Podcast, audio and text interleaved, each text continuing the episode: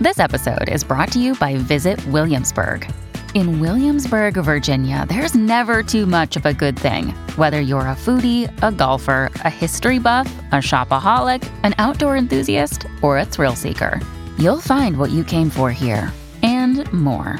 So ask yourself, what is it you want? Discover Williamsburg and plan your trip at visitwilliamsburg.com.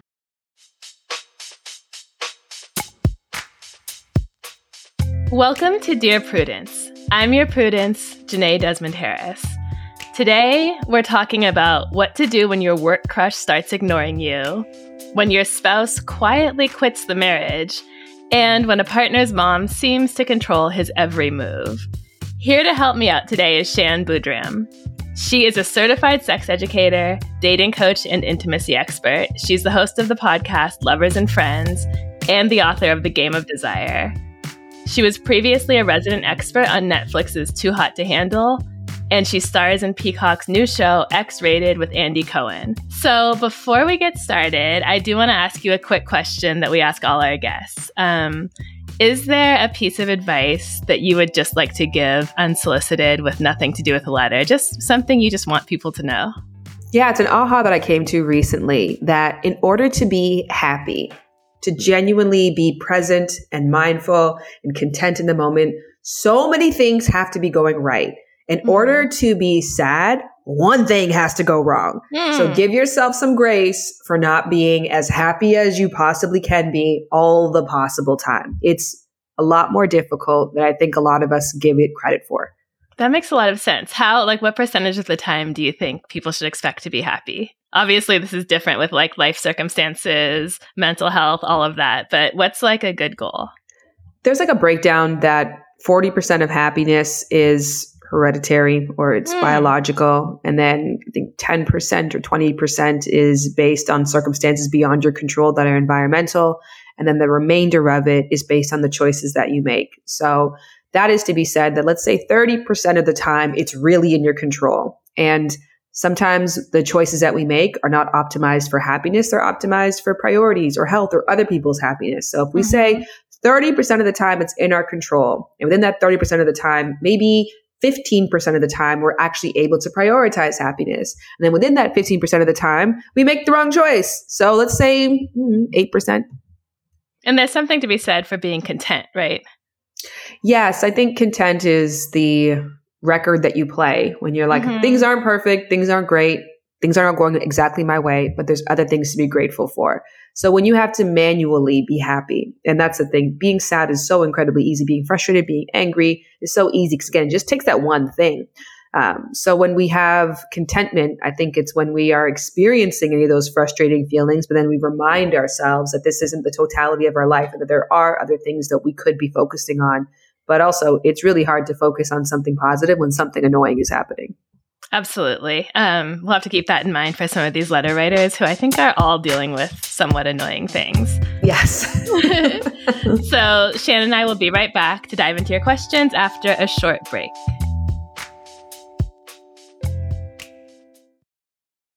The best way to learn a language? Immersion. Living where the language is spoken and using it every day. But if that's not in the cards this year, you can still learn a language the second best way, and that's with Babbel. I love how easy it is to use, and as a person who can be really self-conscious about making mistakes, I love that I don't have to actually talk to a real human while I'm still working on my vocabulary and my accent.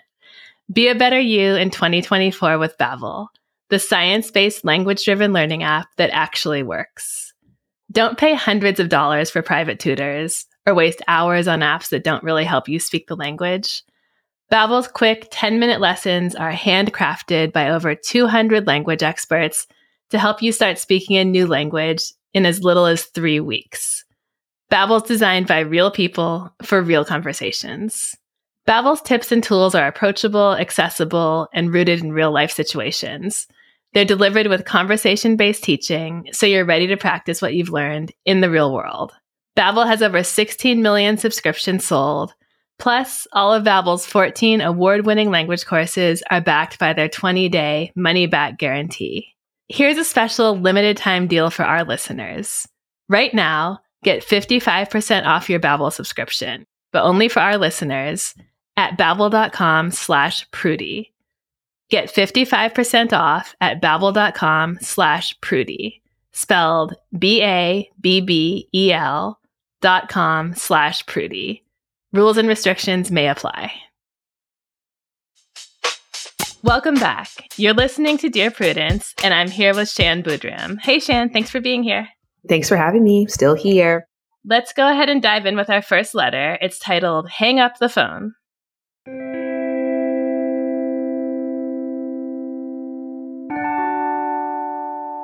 I think my husband is quiet quitting our marriage. I think he's having an emotional affair. He works at home, so I know he's not cheating physically, but most days after work, he has a long, involved, animated, and often hilarious conversation with a female coworker. When I talk to him about work, he says very little and is not nearly as excited as he is with his friend. When I push, he says a few obligatory remarks about work, when I tell him he can tell me anything, he says it's too detailed and technical and would take too long to explain.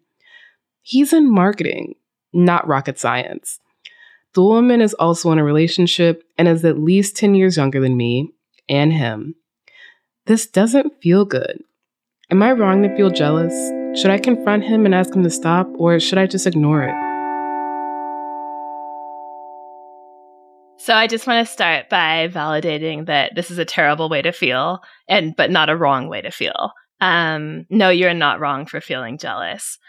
I am interested in the application of the term quiet quitting to a marriage. Um, I've heard it in the professional context where it sort of means doing the bare minimum, not going above and beyond, not taking on those extra tasks. Um, do you think this constitutes quiet quitting in a marriage, or is it something worse, actually violating the marriage agreement?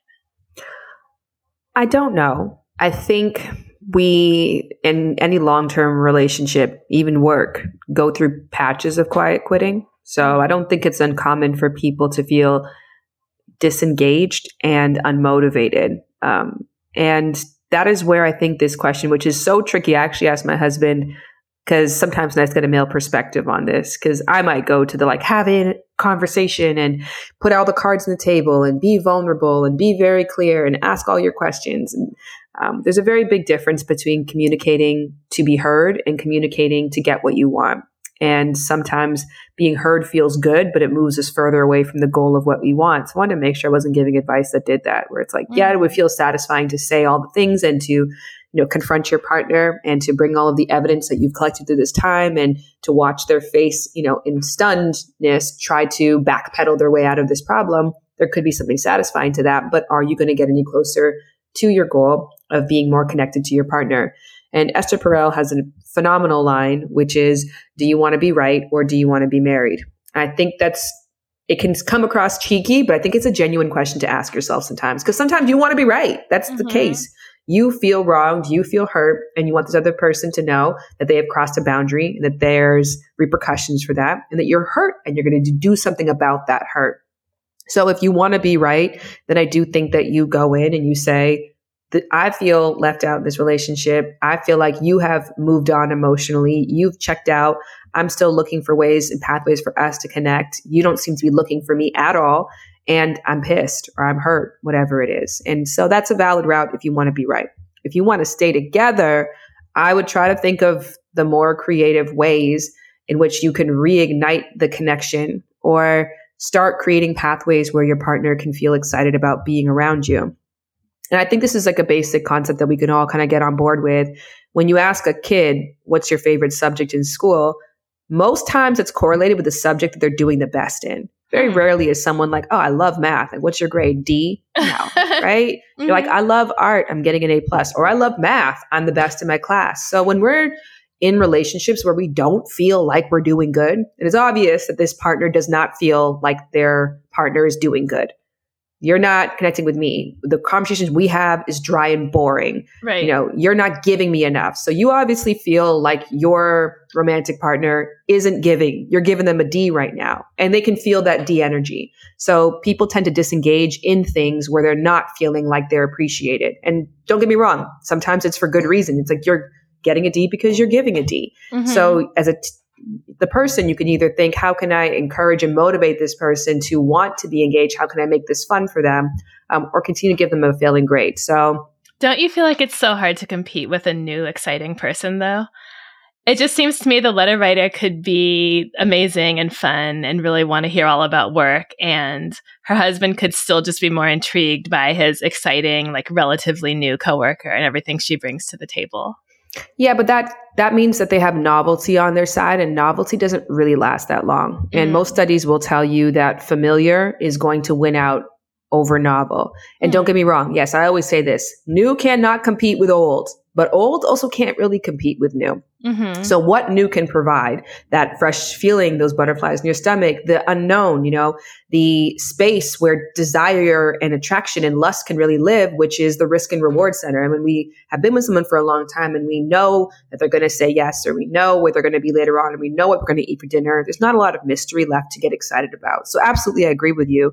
But I do think that when it comes to having someone who understands you, having a soft space to land, not having to constantly over explain yourself, not having to be so mindful of your tone because that person understands your intention, all those things, when you are in a truly connected relationship, I do not think that new really competes with old.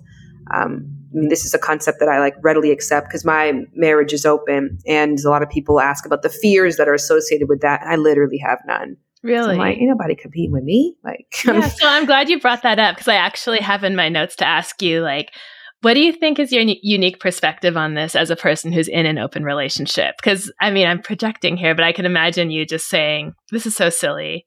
You know, it's it's normal. It's normal to feel connections with other people, and if she would just get over it and just let him do this and realize that it's not an assault on her, things could be so much easier. But maybe that's I don't know. How do you see it? No, I don't see it that way, but that is a great point. But I think that's also a, a rule that my husband and I even put into place very early on, wherein our extension, our openness has to be an extension of our fullness, right? So we're bursting from the inside with love and appreciation and connection.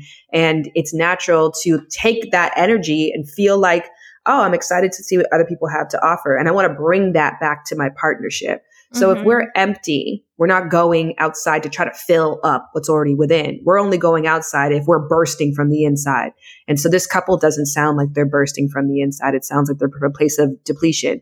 That isn't to say that this person could possibly be a positive tool. They are offering your partner bursts of energy, but the problem is they're not taking that energy and then bringing it towards you if they are experiencing, that's when attraction outside relationship can be positive.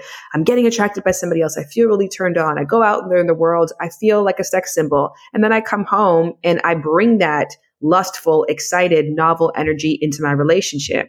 There's a disconnect that's happening there. And you're never going to make that connection as long as whatever is happening amongst the two of you um, isn't providing inspiration, joy, and connectivity. So I think that's kind of the base thing that you really have to figure out.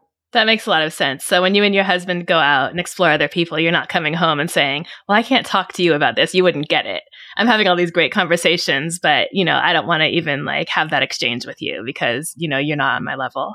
Yeah, and it's don't get me wrong, it's totally natural too to have that. I mean, that's the thing is if we can sometimes take these things out of the context of romantic relationships, I don't care about sports literally at all. I'm so grateful that I have a partner who feels similarly. But if mm-hmm. he started to really take a big passion up with football, girl, I'm not interested in learning. Go make right. a friend, go join a fantasy football league, find somebody else. So we don't have to be all things to all each other. I'm not saying that. You know, if you find somebody on the to make a connection with in the outside and they provide something that I don't, um, I still think that there's a very big difference from looking at it like, well, I don't get this joy. It's more the feeling, you know. Maybe as long as I'm still providing you joy, connection, understanding, that's great. And if you need that in other areas that I'm not interested in, I'm not taking that personal. I looked up one of your old podcasts or blog posts that suggested that um, partners ask each other sort of some expectation setting questions. Would you consider it cheating if? And there are eight things. Your partner DM'd someone they found attractive. Your partner saw their ex and went to go grab coffee with them. Your partner flirted and danced with someone at a party. Your partner went on a one-on-one lunch date, and you go on and on and give these scenarios. And I thought it was you answer advice. them. I I want to hear your answers. Oh wow. Okay. Your partner DM'd someone they found attractive. Yes. Your partner saw their ex and went to go grab coffee with them. Depends on the ex. Your partner flirted and danced with someone at a party but did not take down their number at the end of the night. No, that's okay. Your partner kept in touch with their ex via text or social media. That's fine. But again, there's like qualifications here, you know, about the intentions and whether it's all above board. Um, your partner went on a one on one lunch date with a coworker or a classmate they found really attractive. I think that's okay as long as the lunch was like professional, educational, like it wasn't all, all about the attraction. Your partner engaged in a friendly text conversation with someone they know for a fact is attracted to them. I think as long as I kept it relatively light and again didn't like dig into the attractiveness. Um, my husband's gonna listen to this and we're gonna have a whole conversation. gonna, we'll He's like, "Oh wow, there were so much more green lights than I thought." Actually, like take this and make it a Slate Plus episode because this could be an interesting. It's probably an important conversation. Um, your partner admitted to fantasizing about anybody else while being sexually intimate with you. Don't tell me that. I don't want to hear that. Um, I don't know if it's cheating, but that's just rude.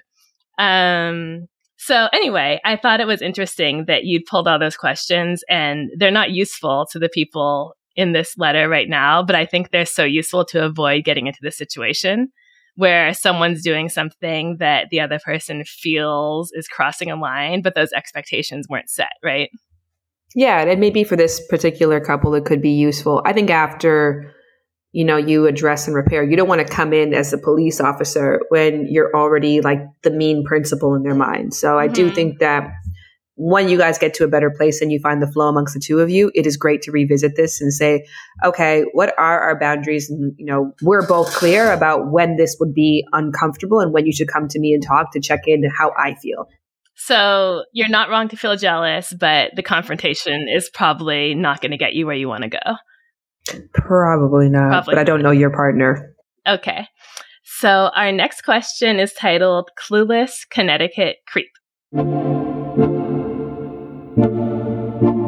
I'm a 25 year old man living alone in a city I moved to for work.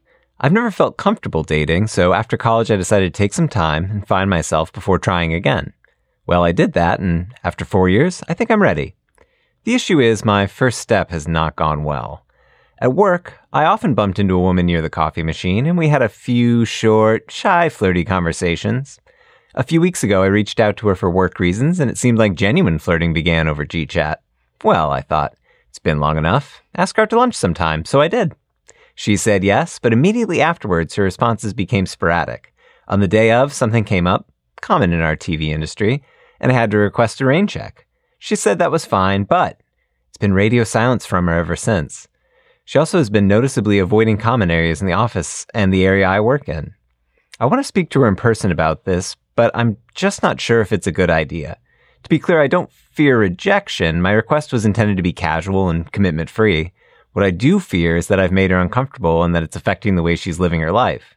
She's AAPI. I'm a cis white guy from Connecticut. I know that can make me threatening, and I work hard to police myself from microaggression and check my privilege. I know I run the risk of seeming pushy or making the situation for her even more awkward, but despite all of this, I'm finding it impossible to live with the idea that another human being is in distress because of my actions. What, if anything, should I say to her? I'm out of my depth here, and frankly, it worries the hell out of me about my future with this or any other girl that I can't figure out the right path forward. So, I think dating a coworker um, is not the best idea in the world.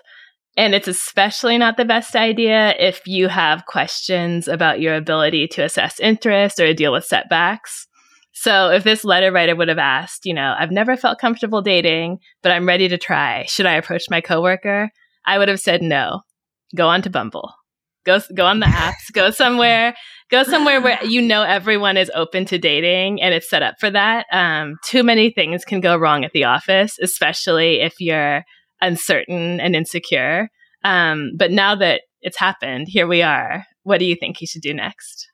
I think you gave phenomenal advice. I think I agree with that. You did everything right. Imagine we swapped out dating and we put in golf, cooking, mm. baseball, whatever nobody knocks it out of the park in the beginning. And if you've gone mm-hmm. through a setback and or you have low confidence and get even more difficult, you need tons of wiggle room to practice, to try new things out, um, to experiment different sides of yourself, to enlist the help of different experts or read different books, whatever it takes. So don't get down on yourself because you didn't perfectly snap into this role and crush it on your first attempt. I agree with Jenée though that that's probably not your best first attempt is somewhere that you're going to have frequent engagement with that person and all the things that you said were, were just really beautifully outlined but can't go back. All we can do is go forward.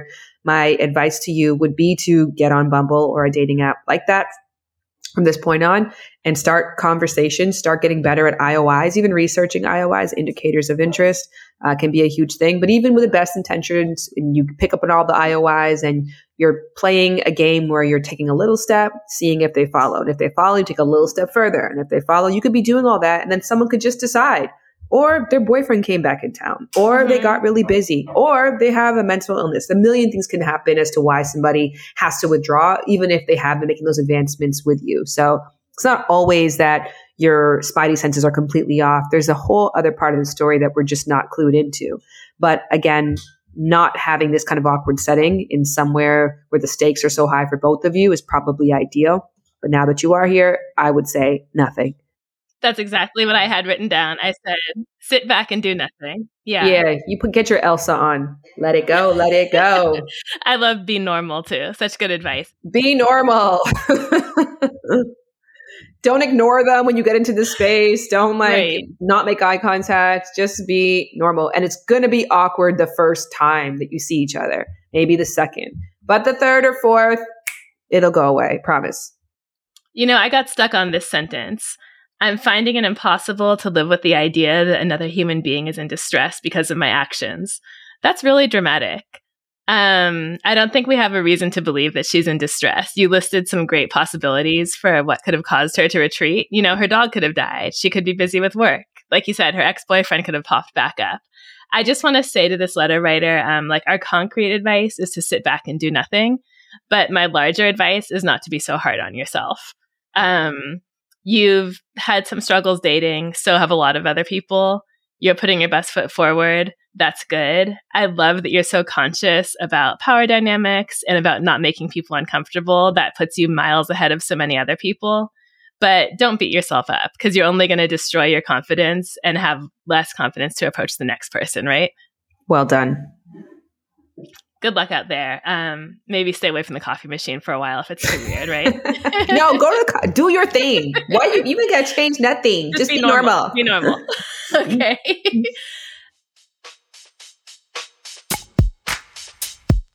You're listening to Dear Prudence. And when we come back, more letters from you and hopefully some helpful advice. Stay tuned.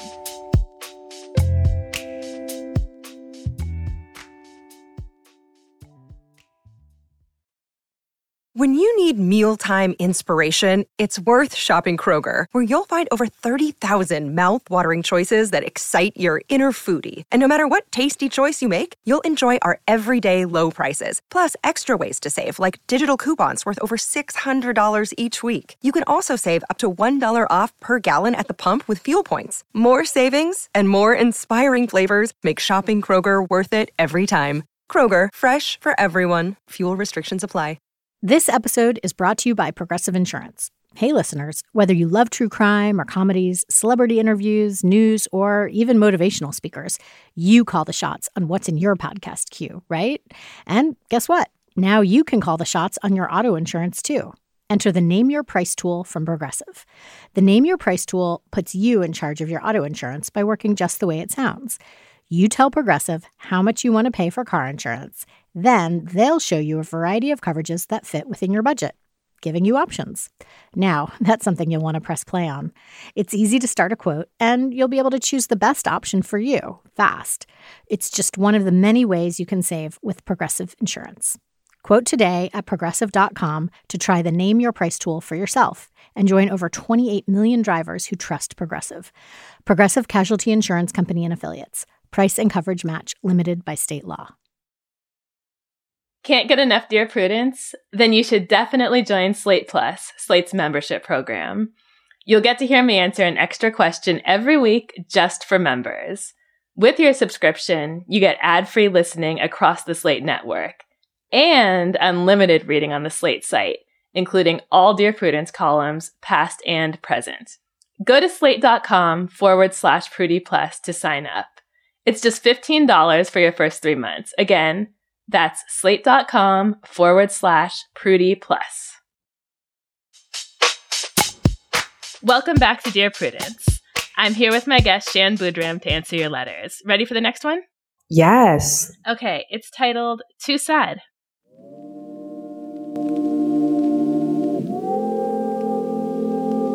I broke up with my boyfriend of four and a half years yesterday because he wasn't ready to move in with me again and is allowing his parents to make this decision for him. We are from different cultures and his parents have never accepted me. I met them once, despite numerous overtures. I sent him home with holiday gifts for them. I wanted him to make a decision on me without their voice in his head. I am so sad. I have never had a broken heart before, despite being in my late 20s. We fought about these issues off and on for years, but I would be lying if I said I knew it would be the end of us. I had thought, despite myself, this would work. I'm in love with this guy. Am I being too inflexible? I feel like at some point, four years in, he knows what I'm about and he's either on board or not. And by not moving in, he is not. I was also frustrated that his parents, who set him up with other women while he was dating me, who would only meet me once, who told their son slash my boyfriend I was fat, get to exert so much control over me by having so much influence over his decisions. It felt like a bad sign for all the decisions we would have to make later, even if we cleared this hurdle. I read so many columns here, and the in law problems that are really spouse problems are numerous. I could see my future self in them. But there were really good times with this guy, and despite their influence, his parents and he only spoke about one to two times a week. They do live loosely locally. I do know that everyone has flaws, and I really, really love this guy. Am I being unreasonable? Am I ruining a good thing unnecessarily? I think this is an example of a letter writer who sees their situation really, really clearly and knows exactly what to do and just needs someone else to kind of echo it. So let me volunteer. You're not inflexible. You're not unreasonable. You're not ruining a good thing. It is not normal to have a boyfriend who gets set up with other people and whose parents don't want him to have anything to do with you. Amen. I think that that's exactly it. I mean, I was kind of struggling to find the jump in point here because the only thing that I would really iterate is I often talk to people who get to this space where there is a clear point of contention. And point of contentions are, are very natural in relationship. Then you have to ask yourself, do you have a partner who is willing to compromise? Sometimes there is no middle point between moving in and not moving in, right? So there is no compromise here. Who is willing to lean into the commitment? Is it more important that you guys honor each other? Or somebody who is just willing to bend and say, you know what? This isn't what I want but it's what you want. And I know in down the line, you will do things that you don't want to do in order to appease me. And that's mutuality. And it doesn't look like 50 50 all the time. It looks like 100 and zero um, once in a while. So I do think if you had somebody who was willing to brainstorm with you, it just, it sounded as if your partner broke up with you for you. They declined something that was important to you to advance the intimacy. And it also sounds like there's a lot of other, you know, maybe incompatibilities in terms of that person's value system and lifestyle. So naturally you have to ask yourself like what am i holding on to? And i hear you that there are definitely good times to hold on to and you should hold on to those.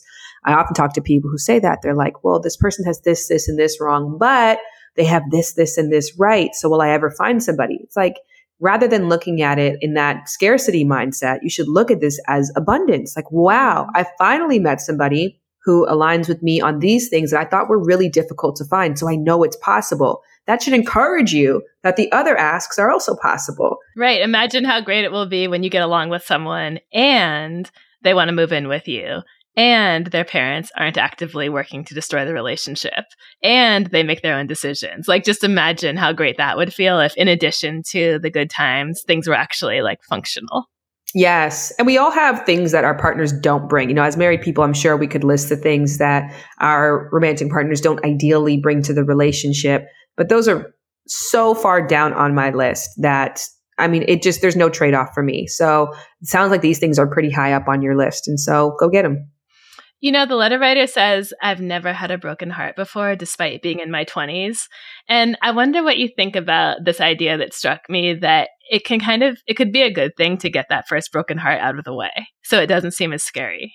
Yeah, there is no, people always ask all the time, like, what is the best way to get through a broken heart? There's no way to get around it. You just have to go through it. Right. And I think understanding the science, the neuroscience of what's happening can definitely help you to talk yourself through it. Mhm. But whether you're me or you're a 15 year old, you're going to experience the same feelings. Just your coping strategies might be a little stronger with more knowledge. But I do agree with you. You just, yeah, got to go through it. Yeah. And you have to remember that almost everyone in the world has been through this. And I think it'll seem less overwhelming and less like a hurdle to making the right choice for yourself if you've already been through it once. And yeah, this is the next day. Shit. My gosh, you should be crap. You can even write. You know what I mean? We've been tore up before. I can't even move or get out of bed or it's hard. It is incredibly hard. And withdrawal, especially with something as addictive as love, is awful and it is gruesome to go through. And I'm really sorry that you're going through that. But in six months, you're definitely going to be glad that you got through it, and you will. Absolutely.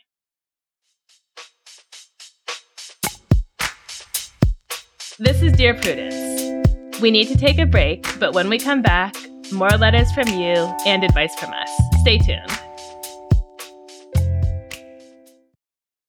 Another day is here, and you're ready for it. What to wear? Check. Breakfast, lunch, and dinner? Check. Planning for what's next and how to save for it? That's where Bank of America can help. For your financial to-dos, Bank of America has experts ready to help get you closer to your goals. Get started at one of our local financial centers or 24-7 in our mobile banking app. Find a location near you at bankofamerica.com slash talk to us. What would you like the power to do? Mobile banking requires downloading the app and is only available for select devices. Message and data rates may apply. Bank of America and a member FDIC. I'm Jenée, and you're listening to Dear Prudence. We have reached our last question. Are you ready for it? Yes. This letter is titled Falling Apart. I recently got married to a man who loves me dearly. I've been in a lot of bad relationships, but this guy was so different. I have no doubt as to his feelings towards me. However, once I moved in with him, things were different. He doesn't take care of himself or his house. He had a very nice house built six years ago and has never been clean. There was junk pile everywhere. We worked on the junk together and I cleaned about half of the rooms, but he doesn't know how to pick up after himself and he seems to not even see dirt. He's also extremely needy, meaning he tells me that he loves me 20 to 30 times per day at least, and I'm expected to say it back to him each time. He suffers from depression and he eats to deal with emotions. He's got severely uncontrolled diabetes and his eating habits have affected my eating habits. I've gained 30 pounds in just a few months. I asked him to make changes and he makes all kinds of empty promises. He doesn't follow through. I absolutely do love him, but I'm getting extremely depressed over all of this. I thought I found the one, but I just found a different kind of neglect. It's not his fault, but I am becoming very moody and depressed over this. I want to live in a clean house with a man who keeps his promises. I feel like if I leave him, we'll both end up in worse shape than we are now. We have integrated all our stuff, and I even changed my name. Ending things will be incredibly messy and painful, and I'm honestly not sure either of us would survive it. I'm aware that I can't change him, he can only change himself, and vice versa. We have started couples counseling, but we only get a half an hour every two weeks, and that's not nearly enough for all the issues that have come up. Do you have any other ideas to help us stay together? That's what we both want. Okay, so I'm doing a little math here, not to be nitpicky, but the house was built six years ago and was never cleaned. You only recently got married. So I just have a hard time believing this mess, the eating habits, and the mental health issues weren't there for a long time before you made this commitment. And I don't really think it's fair to marry someone and then expect them to change all these things that were just in your face from the beginning. What do you think? I can agree with that. Um, I think that a lot of us do commit to people's potential rather than someone's reality. Mm-hmm. And it sounds like you have somebody who is anxiously attached, and people who are anxiously attached often have really good lip service because their fear of being left alone is just insurmountable. Is it that that 30 times a day I love you that's the anxious attachment? Yeah, I think overall, I mean, he's a- attached to stuff too. Mm. Um, you know, and in the, in the ending line, like we both really want to stay together, and it sounds like Mhm. neither one of you are having the best go at this. I actually really love. I want to just call that out. I want to steal this. Do you have any ideas to help us stay together? That's what we both want. I think that's beautiful. That kind of endurance, that perseverance, that uh, commitment to your commitment is lovely. And I love how you wrote this. And it seems like you're gearing up to ask, should I stay? And you're like, let me be clear. This is still my person and I want to figure it out. And I think that's really valiant and very beautiful and something that I'd like to borrow. My response to this is try living apart together. Hmm. It's a new way that a lot of people during the pandemic actually found to um, to be in relation with each other when they just realized that the living together part was really the problem. The being uh, on the line for each other's emotional bids constantly without any time to recoup or regenerate on their own. And then, of course, just the natural lifestyle differences of how you like to live and how I like to live, how I want my room set up, how you want your room set up. And no one has to say there's a one size fits all and that any other kind of love is not as valid. And I know that it seems very expensive, but even if you took the money that you're giving to a counselor and tried to figure out, you know, there's probably areas and pockets in which you are spending that you don't even realize, even brain power, the fact that you are not able to be as productive as you possibly can because you're spending a lot of your creative energy trying to fix this person and your relationship. So I know it seems like an expensive suggestion to attempt living apart together, but I would try to budget how much it's costing you right now to do things the way that you currently are. I love that. That's such a good concrete idea that I would not have thought of at all. Um, and I'm going to borrow that and start to suggest it to all the people who write in with like these intense problems about messy houses. Like, just try to live apart for a little while. It's very hard for people to take hold of this concept because we've all been fed the same narrative that if it's really love, you should want to be on each other all the time. You should want to share everything. But you have proven you really do love this person and you really are committed, but you also really don't enjoy sharing a space with them. And both of those things can be true. And there is a different structure that can champion that. Right. And it, it is a dramatic move. I don't want to act like it's easy, but what you're describing seems kind of hopeless otherwise. And you're saying you don't know if either of you will survive breaking up. That's really, really intense. And it tells me that you need some kind of like a way to take the pressure down in the relationship. And I think having your own space is the perfect way to do that. Um, I would add too that it sounds like he needs help with his depression. And again, maybe this is always expensive. I always hesitate to just say, go get treatment, go get therapy, because I know it's tough to find a good fit. It's tough to find the right therapist and the right medication. But I would make that a priority as some space is freed up from not living together and not having those daily battles, because it sounds like he really needs help. Well said. Okay, those are all the questions we have for this week. I hope we've been helpful. Thank you, Shan. Thank you for having me. This has been so awesome, Jenée. I really appreciate it. You said a lot of smart things. I'm like, I'm taking notes on, so I'll. you said a lot of smart you. things too, and I'm also taking notes. And I'm taking notes from your questioners too. Tons Yeah. of smart people. We did it. We killed this. Thank you. Listen and subscribe to Shan's podcast, Lovers and Friends, where she takes a deep dive into anything about sex, relationships, and the science of attachment every week with expert guests and friends who will tell all. It's everything the talk should be. Do you need help getting along with partners, relatives, coworkers, and people in general? Write to me. Go to slate.com forward slash prudie. That's slate.com forward slash P R U D I E. The Dear Prudence column publishes every Thursday, and you can join us for the Dear Prudie live chat on Mondays at noon Eastern. If you would like to hear your question answered on the podcast, we are looking for letter writers who would be comfortable recording their question for the show. You can stay anonymous. Dear Prudence is produced by Sierra Spragley Ricks with a special thanks to Brandon Nix. Editorial help from Paola De Verona. Daisy Rosario is senior supervising producer, and Alicia Montgomery is Slate's VP of audio. I'm your Dear Prudence, Jenée Desmond Harris. Until next time.